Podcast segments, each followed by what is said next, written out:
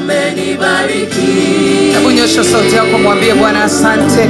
Manake kwa mkono wake amekubariki. Kwa mkono wake amekupa afya njema kwa mkono wake. Familia yako iko njema.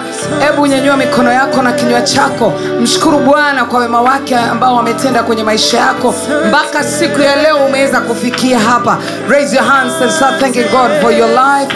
Because he's a faithful god he's a good god. Yeye ni mungu mwaminifu na ni mungu mwema. Raise your voice now. Inua sauti yako can i hear somebody thank god? Msikie mtu akimshukuru for what he's doing in our midst. kwa kile anachokifanya katikati yetu. I just want you to thank him in your own words. nataka umshukuru tu kwa maneno He's a yako faithful, good God. yeye ni mungu mwema mwaminifu Even when you did not be, even when you are not faithful to him, he's faithful to hata pale you. usipokuwa mwaminifu yeye ni mwaminifu kwako By his hand, kwa mkono wake you have been saved tumewekwa huru through his son Jesus kwa Christ. kupitia mwana wake yesu Can we celebrate Abba Father? tunaweza kumshangilia Can we celebrate Abba tunaweza kumshangilia baba Celebrate Jesus. shangilie also. yesu Celebrate Jesus. Celebrate Holy Spirit. shangilia roho mtakatifu Amen. Amen. Amen. Are you blessed to be in the house of the Lord? umebarikiwa kwa nyumbani mwa Then can I see joy? Can I hear joy? nisikie furaha Joyful sound. nisikie kelele za furaha You know I love noise. unajua napenda kelele Amen. Amen. This is the only place we can make noise for Jesus without hii apologies. ni sehemu weza kumpiga yesu kelele bila kuomba misamaha Am I talking to somebody? ninaongea If you go in your office and you start celebrating Jesus and making some noise, they will kick you out. ukienda ofisini kwako ukimshangilia mungu kwa kelele watakufukuza But here, Lakini you hapa- can make joyful noise for Jesus. unaweza ukapiga kelele za shangwe kwa ajili ya yesu Hallelujah. Hallelujah. You can dance and sing for Him. unaweza ukacheza Hallelujah. Hallelujah. God bless you because you're in the right place at the right time. mungu awabariki maana mko mahali sahihi kwa wakati sahihi You know, for just one minute kwa dakika moja before my son comes to give word, kabla mwanangu ajaja kutoa neno I just want to tell you that this is a youth service. nataka tu niwaambia kwamba hii ni ibada ya vijana And I was just thinking of what they called themselves kwa sababu nilikuwa nawaza kile ambacho walikuwa wanajiita because they, they told me they want to be called PT generation, prophetic generation. walikuwa wanasema wanataka wajiite uh, kizazi cha kinabii I said, let me go and pray about it and think through. nikasema hebu ngoja niombe kwanza Because I wouldn't want to be glorified instead of my God. kwa sababu nisingependa mimi ndo nitukuzwe badala ya mungu wangu But I was thinking there. lakini kaa natafakari I saw how Naki preached today. nilipoona namna nake I said, for sure, this is PT generation. nikasema kweli hiki ni kizazi cha pt You know, I was just thinking. nilikuwa I can't remember the last time I sat in a church to be ministered like today. sikumbuki mara mwisho lini nilikaa kanisani kwa ajili ya kuhudumiwa kama leo I've taken all the points. Me, I write when my children are ministering. I'm writing and also I'm minusing. I'm adding. Uh, you know, na nimeandika pointi zote alizozitaja maana watoto wangu wakiwa nahubiri ninaandika notes ninaongeza na vya kupunguza napunguza naandika kila kitu But I can tell you, lakini naweza kuwaambia in this house we have gifted children. Katika nyumba hii tuna watu ambao mungu amewajalia kama hauna wivu can you celebrate Naki? hebu piga makofi kwa ajili ya Can you Naki? piga makofi kwa ajili ya naki. Haleluya Most of you, you were not here in the morning, wengi wenu hamkuwepo hapa ibada ya but we have been taught about the process of waiting. lakini tumefundishwa kuhusiana na mchakato wa kusubiri. May, may, may you follow it, kwa kweli ukasimame na and your life will be transformed. na maisha yako yatakwenda And now we are about to bring another youth. sasa tunakwenda kumleta kijana mwingine Both of them, they have never preached anywhere. wote hawa wawili hawajawahi kuhubiri mahali They popote are preaching here for the first time. na wanahubiri mahali hapa kwa mara ya So kwanza don't try to minus them or add them or multiply them or divide them. kwao usijaribu kuanza kuwaongeza kuanza kupunguza kufanya unavyovitaka wewe Receive the word wewe kaa hapo pokea neno and let the word transform me na hilo neno utakalopokea acha likakubadilishe God qualifies people. mungu ndio anayewastahilisha watu None of you here hakuna yoyote kati yenu have qualified me to stand here today. angeweza kunipa vigezo stahilishi vya kuniweka Today, mbele as the zenu leo pictures go viral the way I'm dressed, leo hii picha zitakaposambaa hivi nilivyovaa you will see attacks. mtaona mashambulizi But what they don't know, ambacho hawakijui it is God who qualified me to stand here today. ni mungu ambaye ndo amenistahilisha kusimama hivi mbele zenu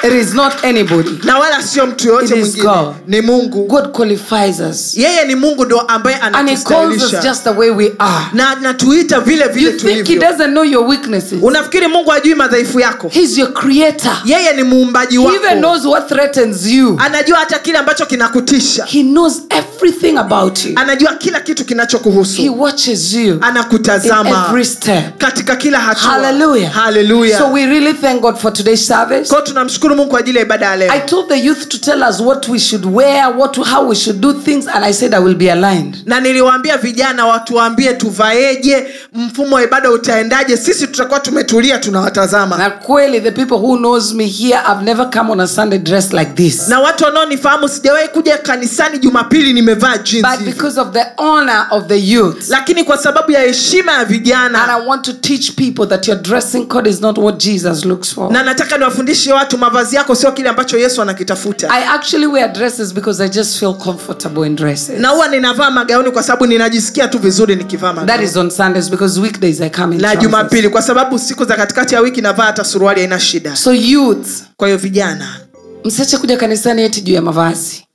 Don't stop coming to church because of dressing usiache kuja kanisani sababu ya You are welcome here at Rema. wewe unakaribishwa hapa Come kanisani even in Rema. your shorts, but I will not tell you to remove, but Holy Spirit will ask you to change. njoo na hizo kaptura zako sitakwambia ubadilishe ila roho mtakatifu mwenyewe lazima atakusemesha You know, yesterday after the partners meeting, can you celebrate my partners hebu first? piga makofi kwa ajili ya partners wangu You know, after the partners meeting, baada ya kile kikao cha my partners, kids were waiting me, were waiting for me to take them to the swimming. watoto wangu walikuwa wanasubiri niwapeleke kuogelea So when I took them for swimming at yacht Club, nilipowapeleka kuogelea kule yacht you know, it's a private place. You don't wait. You don't, uh, you know, you don't uh, expect to meet people. unajua pale ni mahali pa watu maalum utegemee kukutana na watu wa namna fulani So I know none of my members, none of my Rema members are there. na najua hakuna mshirika wangu yoyote wa hapa rema ambaye yuko kule yacht club So, and I know most people they are not there. na najua watu wengi wawapo kule But you know, you can never hide. Lakini ukweli ni kwamba huwezi kujificha So maybe because when I'm going to Yacht Club, sasa kwa sababu mi nikiwa naenda yacht you can't go with a kitenge. hawezi ukaenda umevaa People look at you like, are you crazy? Have you lost your way? Can you go and look for the way? watu wanaweza wakaanza kukutazama wewe vipi umekosea njia hebu rudi uanze So uweze my protocol was Rosemary. sahihi kwao rosemary ndo alikuwa protoko wangu I didn't want to tell her she's overdressed. sikutaka kumwambia kwamba kule alikokuwa anaenda alichovaa let's sicho just go. lakini kasema tuende tu Ah, mi nikapiga ushoti wa kwangu. Ehe, nika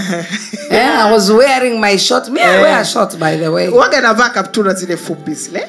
Then, because I'm going to the beach, maana tunaenda bichi jamani I can't swim in jeans. siwezi nikaogelea na jinsi So I wear shorts. eh, kwa ni kaptura Then I'm there walking. My kids have already ran Asked me and Rose were behind there. She's carrying my bag. sasa tunatembea pale watoto wameshakimbia mbele si tuko huku nyuma na rosemary amebeba mizigo yangu Then I see a lady smiling at me. alafu nikamwona dada mmoja oh ananichekea? I said, I'm not gonna zoom. nikasema mungu ni nani sitaanza kumwangalia ni nani sita zoom kabisa Then she did not stop. Woman of God, akasema mtumishi mtumishi how are you? unaendeleaje mtumishi I was like, I'm blessed. nikasema nimebarikiwa Great.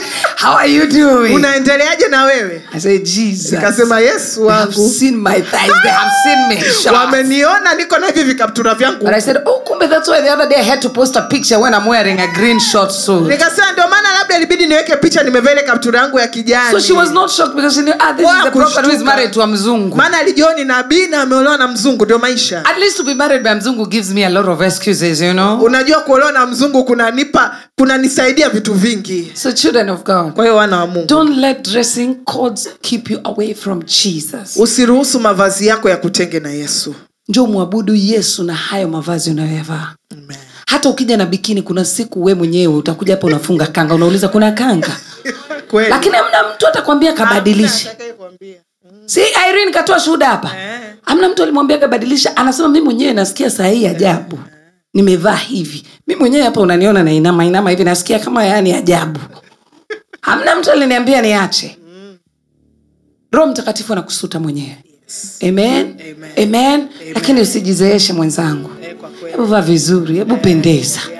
e, usiende kwenye bichi na vitenge.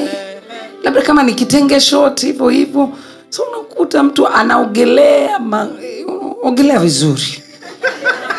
Usiwe kama stela nimemwambia siku moja tuende zanzibar alafu tumeenda island na ka private boat hivi kadogo amevaa suti za jim akasema sitamwambia chochote lakini si, nitamwambia, eh, siku nyingine. Ulikuwa unaenda jim wapi? Hiyo inaitwa bahari haleluya Amen. usikubali washamba wawatie ushamba. Kweli.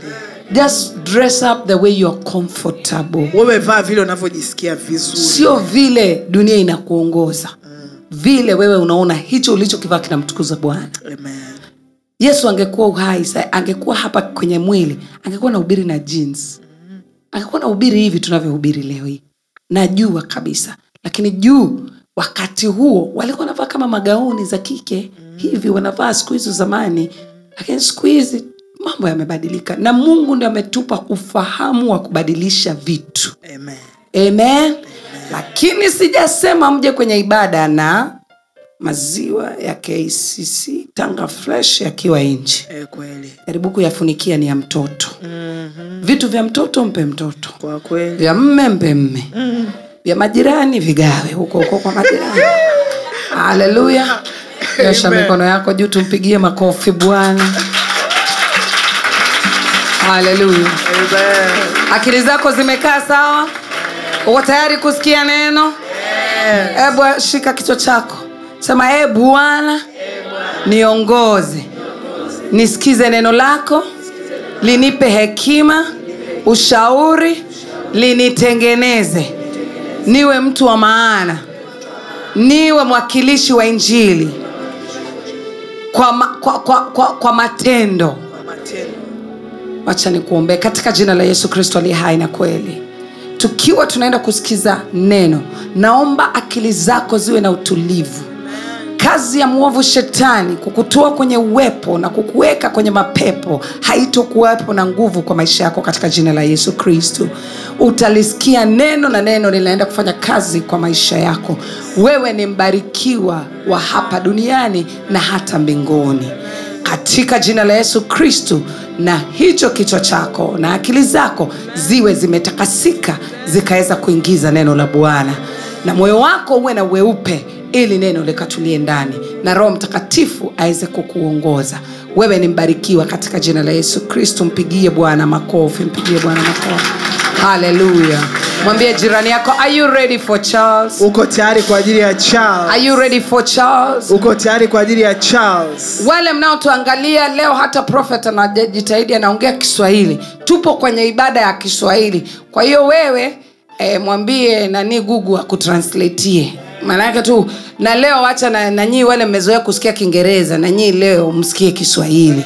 Neno linaweza likakuingia kwa lugha yoyote. Mnachezaga madombolo dombolo huko hata mjui mnasema nini na mnasikia mafeeling we feel feelings tu we skia tuokana hisia ya neno na neno litakaa ndani yako na utaokolewa na utafunguliwa. Haleluya wewe ni mbarikiwa. Thank you so much my son. God bless you.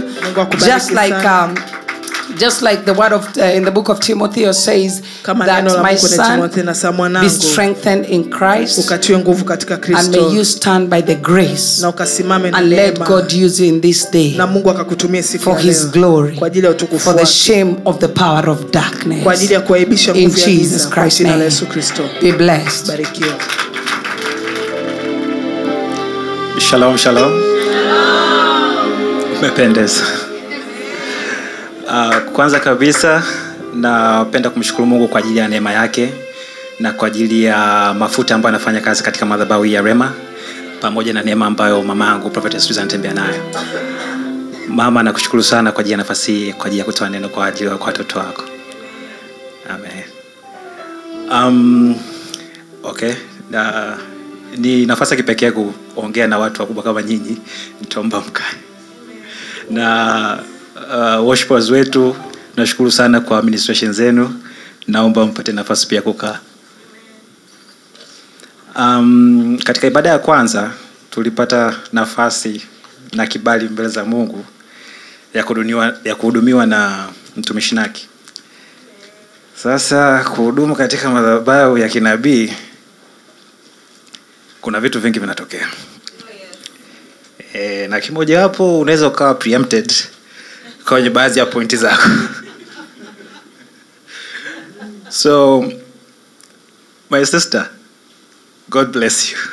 Nilibarikiwa sana neno lako na kuna vitu vingi ambazo uko unatufundisha nikawa najaribu kuangalia kwa zangu nikawa nazi off. Sasa um, neno ambayo nilikuwa nimeandaa kwa ajili ya siku ya leo ni, ni ilikuwa ni njia za haki sasa nilichokuwa nimepanga kwa share na nyinyi ilikuwa ni process ambayo kila binadamu ambaye mungu amemleta hapa duniani inatakiwa apitie. Ndo kama minister nake alivyokuwa anatufundisha ni kwamba there's a process of waiting.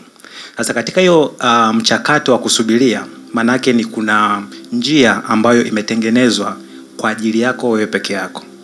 Okay? sasa kwa mstari ambao nitaka uh, kuenda nao. Ni zaburi ya ishiri na tatu. Ni zaburi ambayo ni watu wengi tunaifahamu wale ambao tulienda sunday school tupata neema kwenda sunday school. Tulisoma sana zaburi ya ishiri na tatu. Bwana ndiye mchungaji wangu sitapungukiwa na kitu and the rest. Sasa uh, point kubwa uh, pati ambayo nilikuwa na anza nayo ni yule mstari wa tatu. Uh, naomba unaweza kuonyesha mstari okay asante.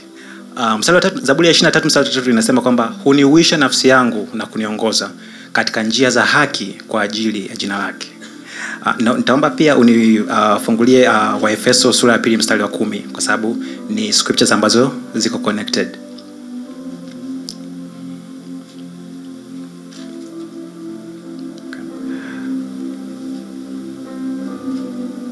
Okay waefeso uh, mbili kumi inachosema ni kwamba kwa maana sisi ni kazi ya mikono yake tumeumbwa upya katika kristo yesu. Okay na ameshaweka maana tu kazi, ya miko, tu kazi yake tuliumbwa katika kristo yesu tutende matendo mema ambayo tokea awali mungu aliyatengeneza ili tuenende nayo.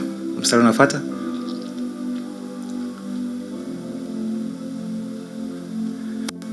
ah, okay. Kumi ina, ina, inatosha. Um, kwenye kiswahili kidogo kuna baadhi ya ma, yani nyama katika neno zinakuwa hazijawekwa kutokana na limitation yani mapungufu ya lugha ya kiswahili. Kwenye tafsiri ya kiingereza inasema kwamba kwa maana sisi ni kazi ya mikono yake ambayo tumeumbwa upya katika kristo yesu ili tuweze kutenda matendo mema ambayo mungu yes, ambayo kutenda matendo mema ambayo mungu aliandaa tangia awali. Tukipitia njia ambazo mungu ameziweka ili tuweze kupita katika hizo njia. Tukiishi maisha mazuri ambayo mungu aliyaandaa kwa ajili yetu.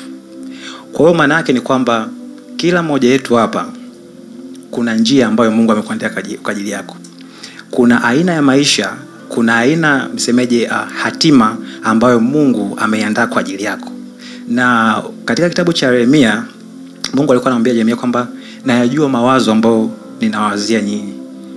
Kwa mungu anaposema anajua mawazo maanake anayo. Yako ndani moyo katika, moyo wa mungu. So anajua ni vitu gani ambavyo anakuwazia wewe. Mona ukisoma okay, katika tafsiri nyingine za kiingereza anasema kwamba inaongelea i know the plans kwamba najua mipango ambayo ninayo kwa ajili yako. So anachosema ni kwamba nina mawazo mazuri ambayo nakuwazia wewe. So inawezekana kwa wewe mwenyewe ukijiangalia labda unajidharau sometimes inawezekana kwamba kuna namna ambavyo tunaingia hapa duniani tunaingia kwa namna tofauti. Uh, inawezekana kwamba uliingia duniani hapa kupitia wazazi wako labda mama yako labda ali- ali- ali- alibakwa. So kuna vitu vingi ambavyo vinaweza vikawa umeingia hapa duniani kwa njia hiyo. Lakini mungu anasema kwamba nayajua mawazo naijua mipango ambayo ninayo kwa ajili yako. Na anaendelea kwa mbele kwa kusema kwamba ni mawazo mazuri naomba mtafakari na mimi kitu kimoja. Uh, yesu wakati anawafundisha wanafunzi wake kuna um, somo alikuwa ana- ana- anafundisha anasema kwamba ikiwa ninyi mlio waovu sawa hamwezi kumpa mwanao kwamba akiomba mkate mkate ukampa jiwe au akiomba samaki ukampa nyoka. Je si zaidi sana baba yenu aliye mbinguni? Sawa kwamba ah, mkiomba chochote atawapa sasa okay mimi sio mzazi yet. Um, so kitu ambacho ninajua ni kwamba kama mzazi unakuona na- unapopata mtoto kuna mawazo unakuwa unamwazia kwamba okay, mwanangu huyu nategemea ataenda kusoma shule fulani. Na kwa kawaida hutaki apitie kwenye ile njia ambayo kama ni matatizo matatizo ambayo ulipitia wewe unataka apate kitu ambacho ni bora zaidi. Sasa wewe kama mzazi na mapungufu yako na madhaifu yako yote ulionayo unaweza kuiwazia mwanao kwa namna hiyo ni mara ngapi zaidi mungu anaweza kuwaza anakuwazia na ameshaandaa njia kwa ajili yako kupita okay.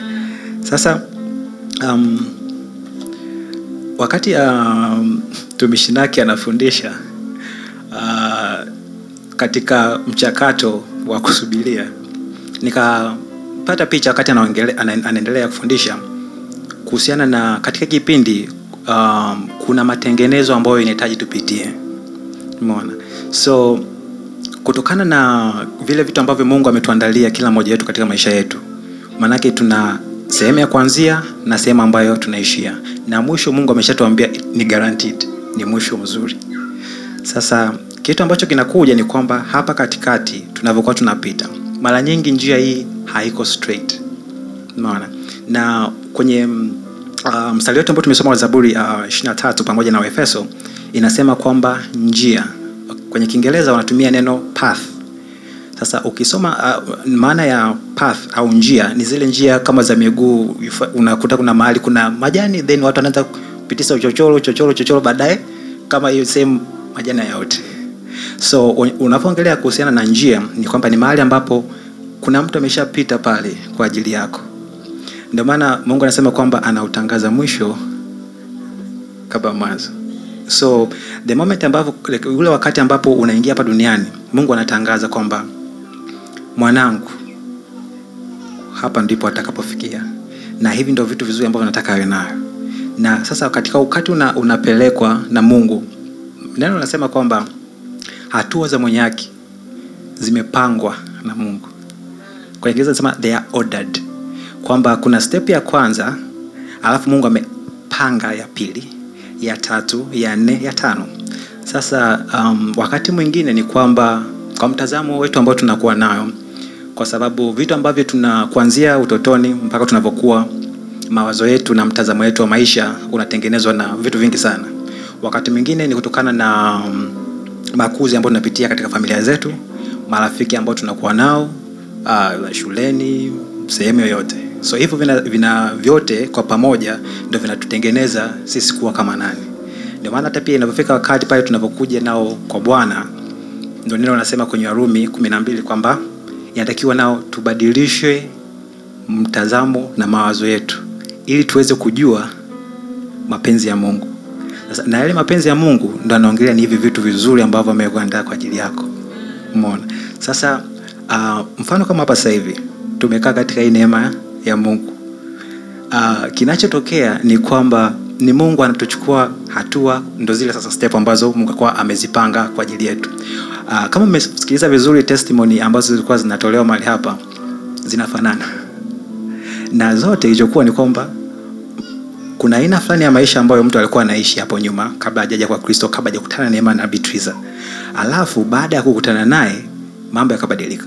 So cha kwanza ni huku mwanzo mwanzo unawezekana ukuwa mzuri lakini mungu alichokuwa anafanya alikuwa anaku, anakuposition anakusogeza. Ndio maana uh, my sister mashala alikuwa anasema kwamba point kwamba akinywa nani kwamba okay ikitokea situation mpaka kwamba akitumia dawa anazokuwa anatumia ni kwamba zinaweza zikamsababisha akiendelea kunywa inamsababishia apate kansa ni kwamba kuna baadhi ya vitu nakuta mungu hauko anajaribu kukusogeza upite kwenye ile njia ambayo unatakiwa upitie so wakati mwingine tunaweza tusione huo upendo wa mungu kwamba kwa nini napitia haya mabaya. Nakumbuka mfano kama kwa mimi um, nimezaliwa kwenye familia ambayo tangia niko mdogo uh, mzee alikuwa ni mlevi. Kwa sasa unakuta unakuwa katika mazingira ambavyo kila ukimwangalia mzee ndo mkorofi. Sasa hiyo kuna picha fulani ambayo inakujengea kama mtoto umeona? Ni until pale mungu sasa anapoamua sasa kukupitisha sehemu nyingine baada ya pale kwamba nao anaanza kukutengeneza.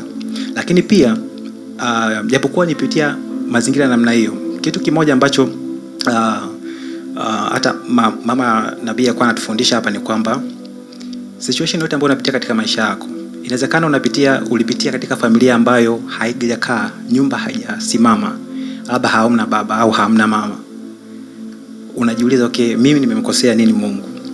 Haijalishi mazingira gani ambayo umezaliwa nayo lakini mungu bado ana kusudi kwa ajili yako. Inawezekana um, okay, wote mnamfahamu hapa joseph na yusufu.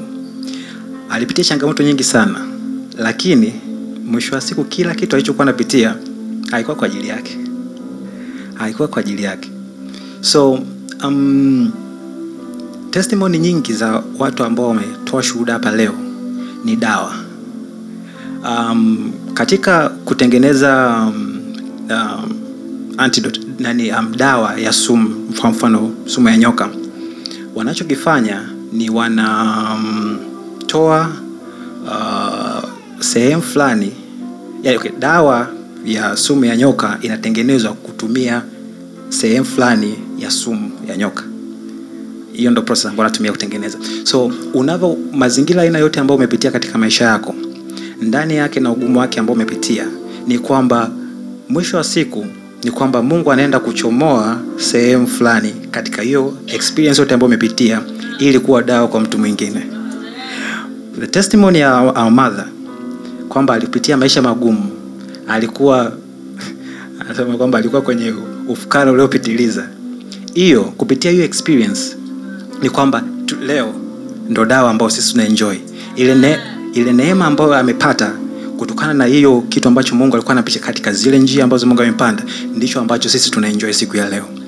Na kadi jinsi ilivyo kila moja yetu hapa njia zetu ni tofauti.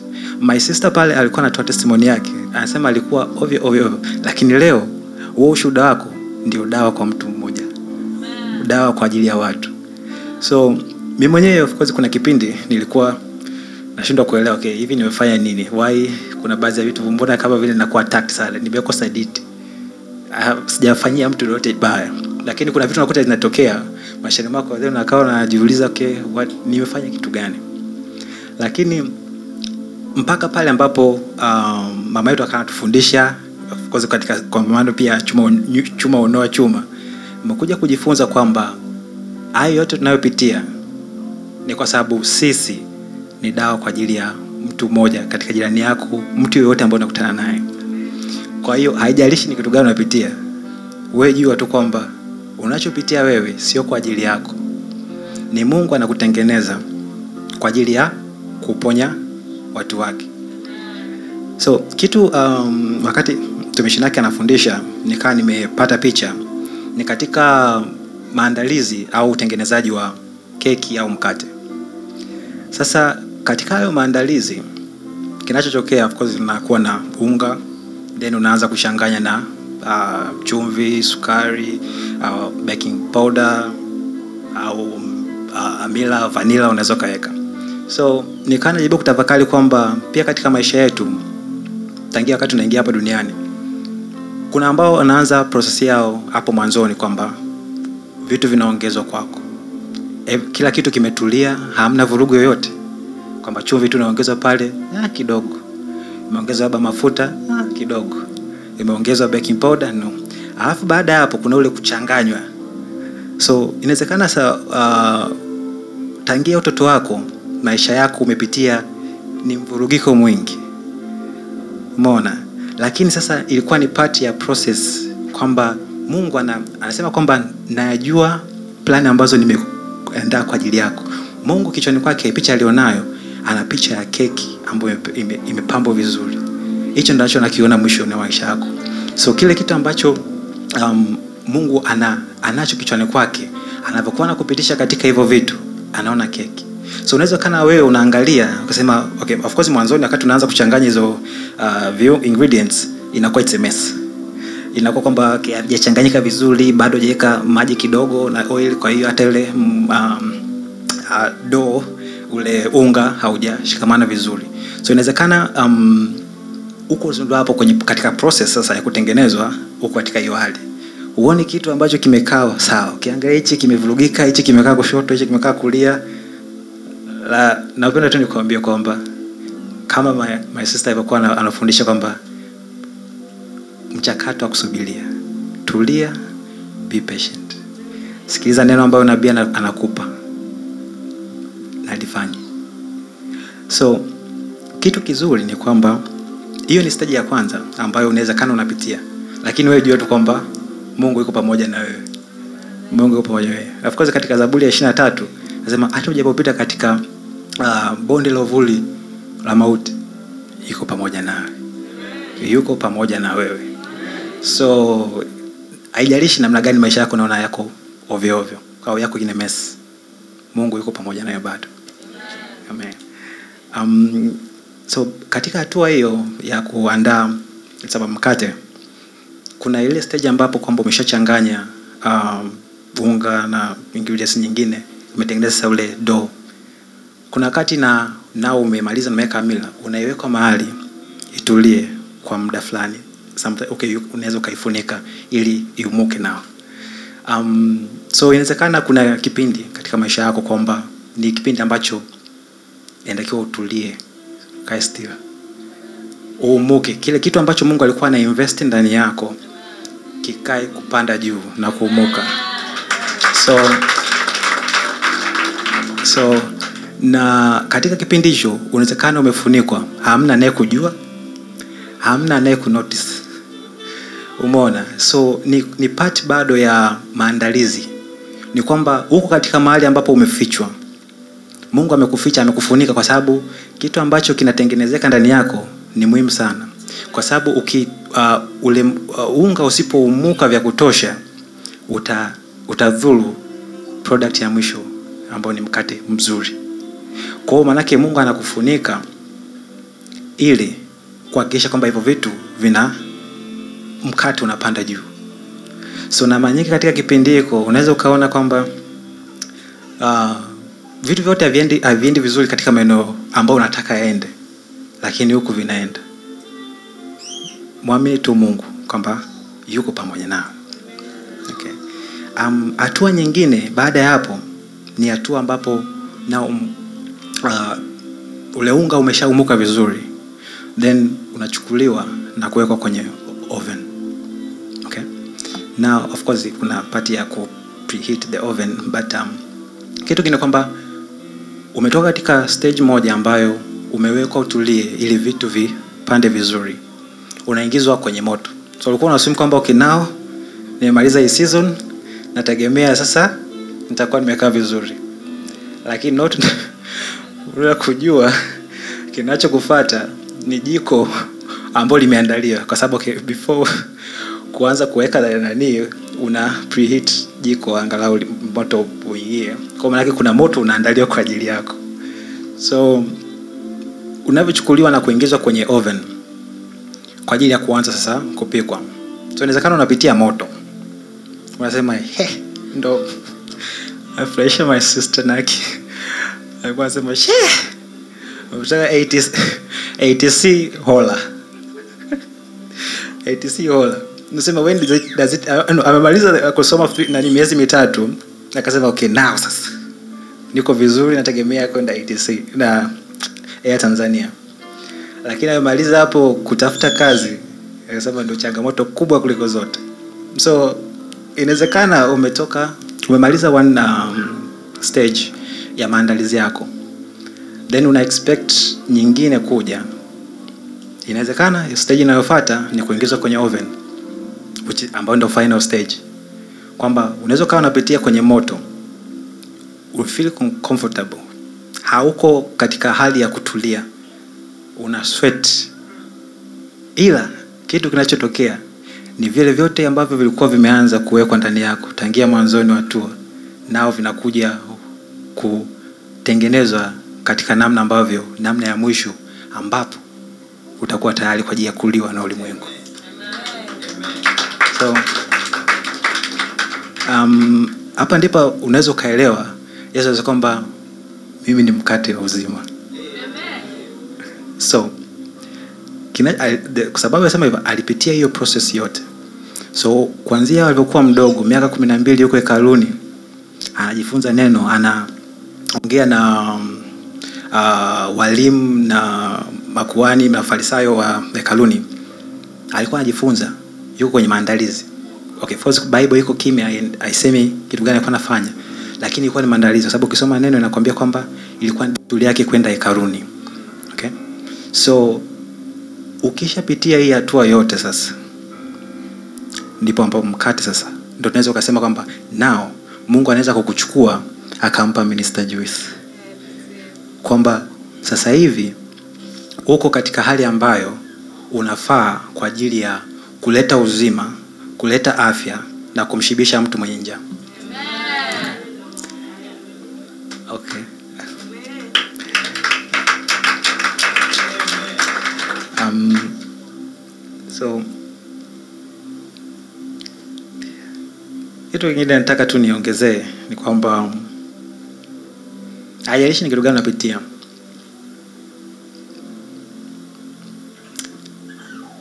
okay. Um, kama umempokea yesu tayari bwana mwokozi wa maisha yako umeokoka. Neno linasema kwamba katika kitabu cha pita wa kwanza uh, sura ya kwanza mstari wa ishiri na tatu inasema kwamba kuzaliwa upya tumezaliwa upya kwa neno la mungu lisiloharibika sasa inaonyesha ni kwamba um, maisha yako tangia kile kipindi ambacho umempokea yesu kuwa bwana umemkaribisha kwa, na umesarenda maisha yako kwake ni ile neno la mungu ndilo ambalo limezaliwa ndani yako then wewe ukatokea.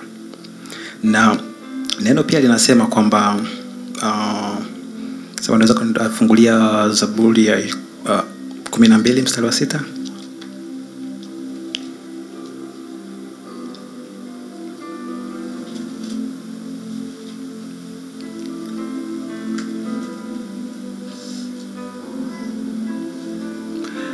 neno linasema kwamba maneno ya bwana ni maneno safi. Ni fedha iliyojaribiwa karibuni juu ya nchi. Iliyosafishwa mara saba. Okay? uh, inachosema ni kwamba ina, inalinganisha neno la bwana na fedha. Okay. kwenye kiingereza wanatumia neno silver.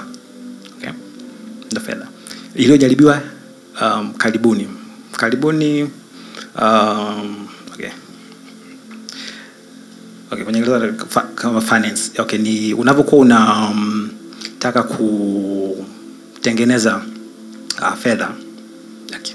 unavyokuwa unataka kutengeneza fedha ni inapitishwa kwenye moto kwa ajili ya kuunguza kitu chochote ambacho sio fedha katika lile jiwe ambalo limetolewa limetolewa kwenye ardhi ili kitu pekee una, ili unakuwa unatofautisha una, una unatenganisha kwamba kama ni mawe kama ni vitu gani vingine ili ubaki na fedha peke yake. Okay? so kinachosema ni kwamba neno lime uh, neno, okay, neno la mungu limekuwa uh, limejaribiwa katika karibuni na pia lime uh, iliyosafishwa mara saba. So kwanza tumeona kwamba wewe kama wewe umezaliwa kwa neno so kama umezaliwa kwa neno na tunajua kwamba um, kama mtoto wa nyoka ni nyoka na wewe umezaliwa kwa, na mungu na neno wewe pia ni neno. Okay? so kama hiyo ndo kama iko hivyo na mungu adanganyi. Inachomaanisha ni kwamba um, neno la mungu limekuwa tested mara saba na alijawahi kufeli. Mungu alikuwa ana- anahakikisha kwamba okay je nikiweka neno langu katika moto linaweza kunani kwa kuharibika? Je nikipitisha kwenye maji linayeyuka? So wewe kama wewe inawezekana mungu okay, kwenye test ambazo tunapitia kwenye iwe ni moto au iwe ni maji ushakuwa tested tayari. Una um, una ule uwezo ambao mungu ameweka ndani yako. Mungu haogopi kwa kupitisha kwenye mazingira anayokupitisha kwa sababu ana uhakika kwa namna ambavyo amekutengeneza na kwa ajili ya kazi ambao anataka na kwa ajili ya um, mkate ambao anataka aina ya mkate ambao anataka wewe uwe ana uhakika. Akita kuafect kwa namna yoyote. Haita kuafect kwa namna yoyote. So um, okay kuna kipindi nilikuwa na okay, sometimes ninapokuwa na niko mwenyewe napenda kutafakari neno la bwana kwamba okay, jaribu kutafakari na mimi kwamba mungu yupo ametulia amekaa hapa anafanya haya majaribio katika neno lake.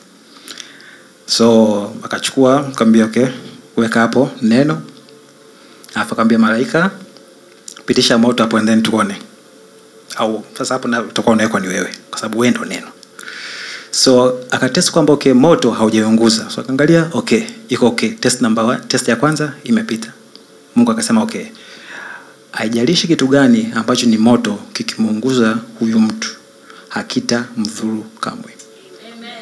Hiyo imepitisha. Na anachosema mungu ni sheria hakibadiliki. Okay.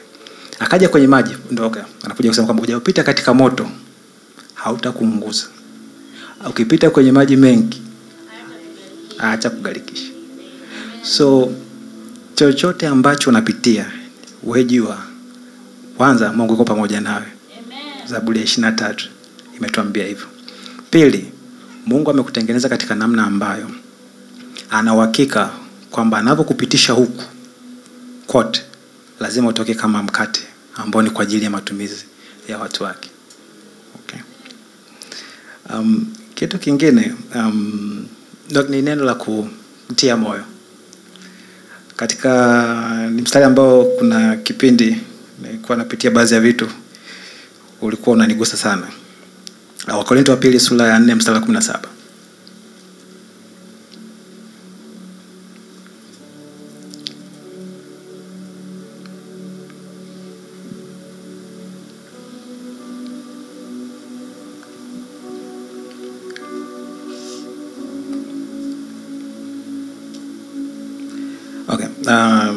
mstari unavyosema ni kwamba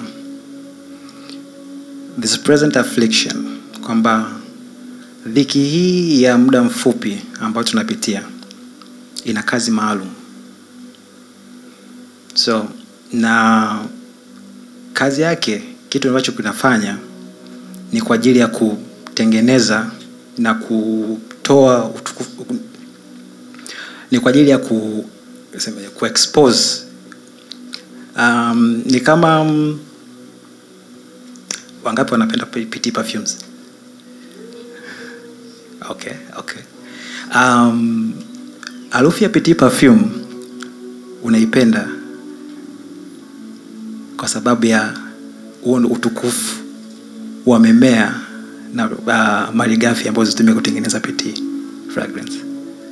Sasa uh, kuna kupata mafuta okay, kupata hiyo uh, PT perfume, kuna baadhi ya matunda ilibidi yawe yakamuliwe, so alipitia katika process ya kukamuliwa na kuchujwa ili kupata hiyo, mpaka mwisho unavyonukia vizuri, huo ndo utukufu wenyewe sasa.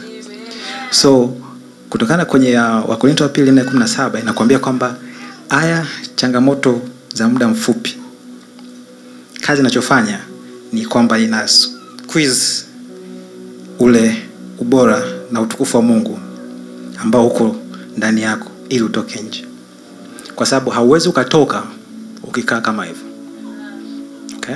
So lazima iwe squeezed. Of course kuwa squeezed sio kitu ambacho ni kizuri, kwa sababu sio comfortable na nabii wa Bwana tuko kwenye season ambayo tunatolewa kwenye maeneo ambayo tumekuwa comfortable. Umeona, so kuna some kukandamizwa ili ku, ule ubora ambao uko ndani yako utoke. Nakumbuka mi mara kwanza nimefika Rema, uh, siku hiyo ilikuwa ni kulikuwa na powerful service hapa, na sita hiyo ndio siku ambayo sitakaa nisahau maishani mwangu. Um, hiyo siku nimekuja, nilikuwa pale na minister David alikuwa na worship hapa, na the song ilikuwa ni kwamba umenifanya ibada. Ni sikumbuki hata worship yenyewe ilikuwa ni muda gani, ila I felt kwamba tumeabudu kwa masaa matatu, lakini nilivyoangalia muda nikaona muda kama vile hujaenda. Sasa um, sasa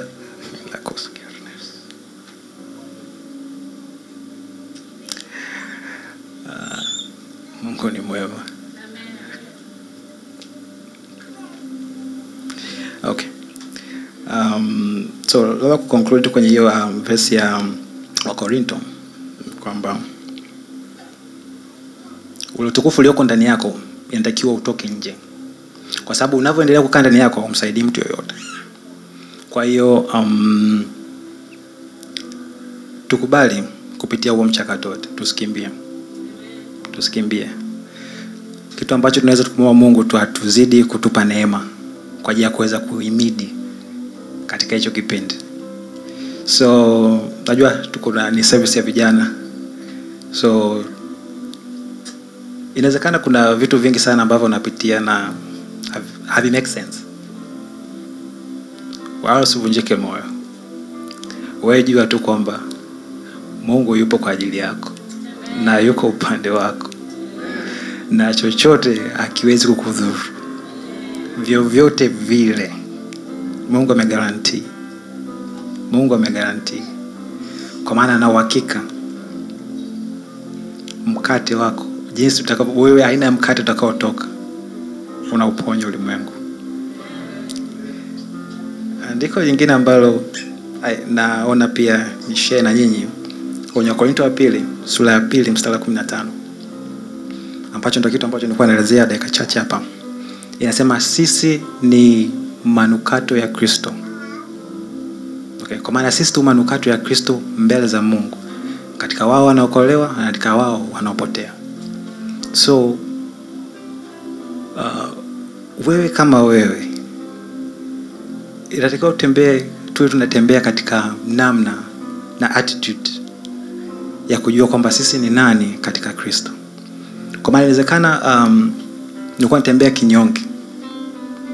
Lakini neno natuambia kwamba aliye mdhaifu aseme ana nguvu. Kwa sababu ni kristo ndani yako ndiye ambaye nakutia nguvu na kukuwezesha kufanya yote. So unapokuwa unatembea in, vitu ambavyo unapitia vinavyokuwa vina squeeze vinavyokuwa vinakamua ule utukufu wa mungu ulioko ndani yako harufu inayotoka ni manukato ya kristo. So there is, sababu testimony nyingi hapa zinatubariki. Ndo hiyo ni manukato. Kwamba mungu amepitisha. My sister tedi the testimony anazotoa kila siku ni baada ya kupitishwa. Ile tunasikia harufu nzuri ya manukato. Mama yetu tunamwadmire anatuinspire sisters wengine hapa wanatoa testimony kwamba wamekuja kuvaa hata heels. Lakini that hiyo ni kwa sababu ya ndo yale sasa manukato ya kristo. Hapa nasema kwao wanaokolewa na katika wao wanaopotea. So namna inavyokuwa mwishoni ni kwamba hayo manukato ambayo utakuwa unanukia sio kwamba hapa tu sisi ambayo tumeokoka ndo tutaona hata huko nje. Leo hii mama yetu nisema ni trendsetter kwa um, ni trendsetter kwa upande wa watumishi.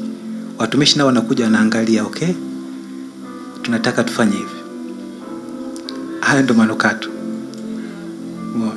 So na napenda tu kwa um, tia moyo sababu neno langu leo ilikuwa ni kutia moyo katika chochote ambayo tunapitia. Maana my sister naki alikava vitu vingi akani preempt. Na sababu hii ni prophetic altar. Watoto wa nabii wamekuja kutea testimony akapunguza na pointi zangu nyingine. So kwa hiyo um, mstari wa mwisho tu ambayo nataka niwache nao. Na ni kitu ambacho uh, nitaomba msisahau. Msisahau. Uh, petro wa kwanza sura ya pili mstari wa tisa. Ni mstari ambao uh, uko common. Anasema bali ninyi ni mzao mteule ukuani wa kifalme taifa takatifu watu wa milki ya mungu. Mpate kuzitangaza fadhili zake yeye aliyewaita mtoke gizani mkaingia katika nuru yake ya ajabu.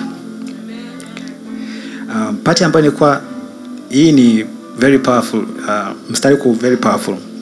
Pacha ambayo nilikuwa nataka nichomoe niwaachie ni katika tafsiri ya kiingereza inasema a peculiar people. Au okay watu okay nyingine okay tafsiri nyingine nasema watu special wa mungu. So uh, usijiangalie kwamba wewe ni common tumeshafundishwa na nabii kwamba we are warriors. Sisi ni wa mashujaa ambao sio wa kawaida. So hii neno la mwisho nakuambia kwamba nataka ujue kwamba wewe ni special. So haijalishi ni vitu gani vinapitia sijui uko kwenye steji gani uko kwenye kuchanganya changanya kama unga au unapitia kwenye moto wewe jua kwamba wewe ni wa thamani.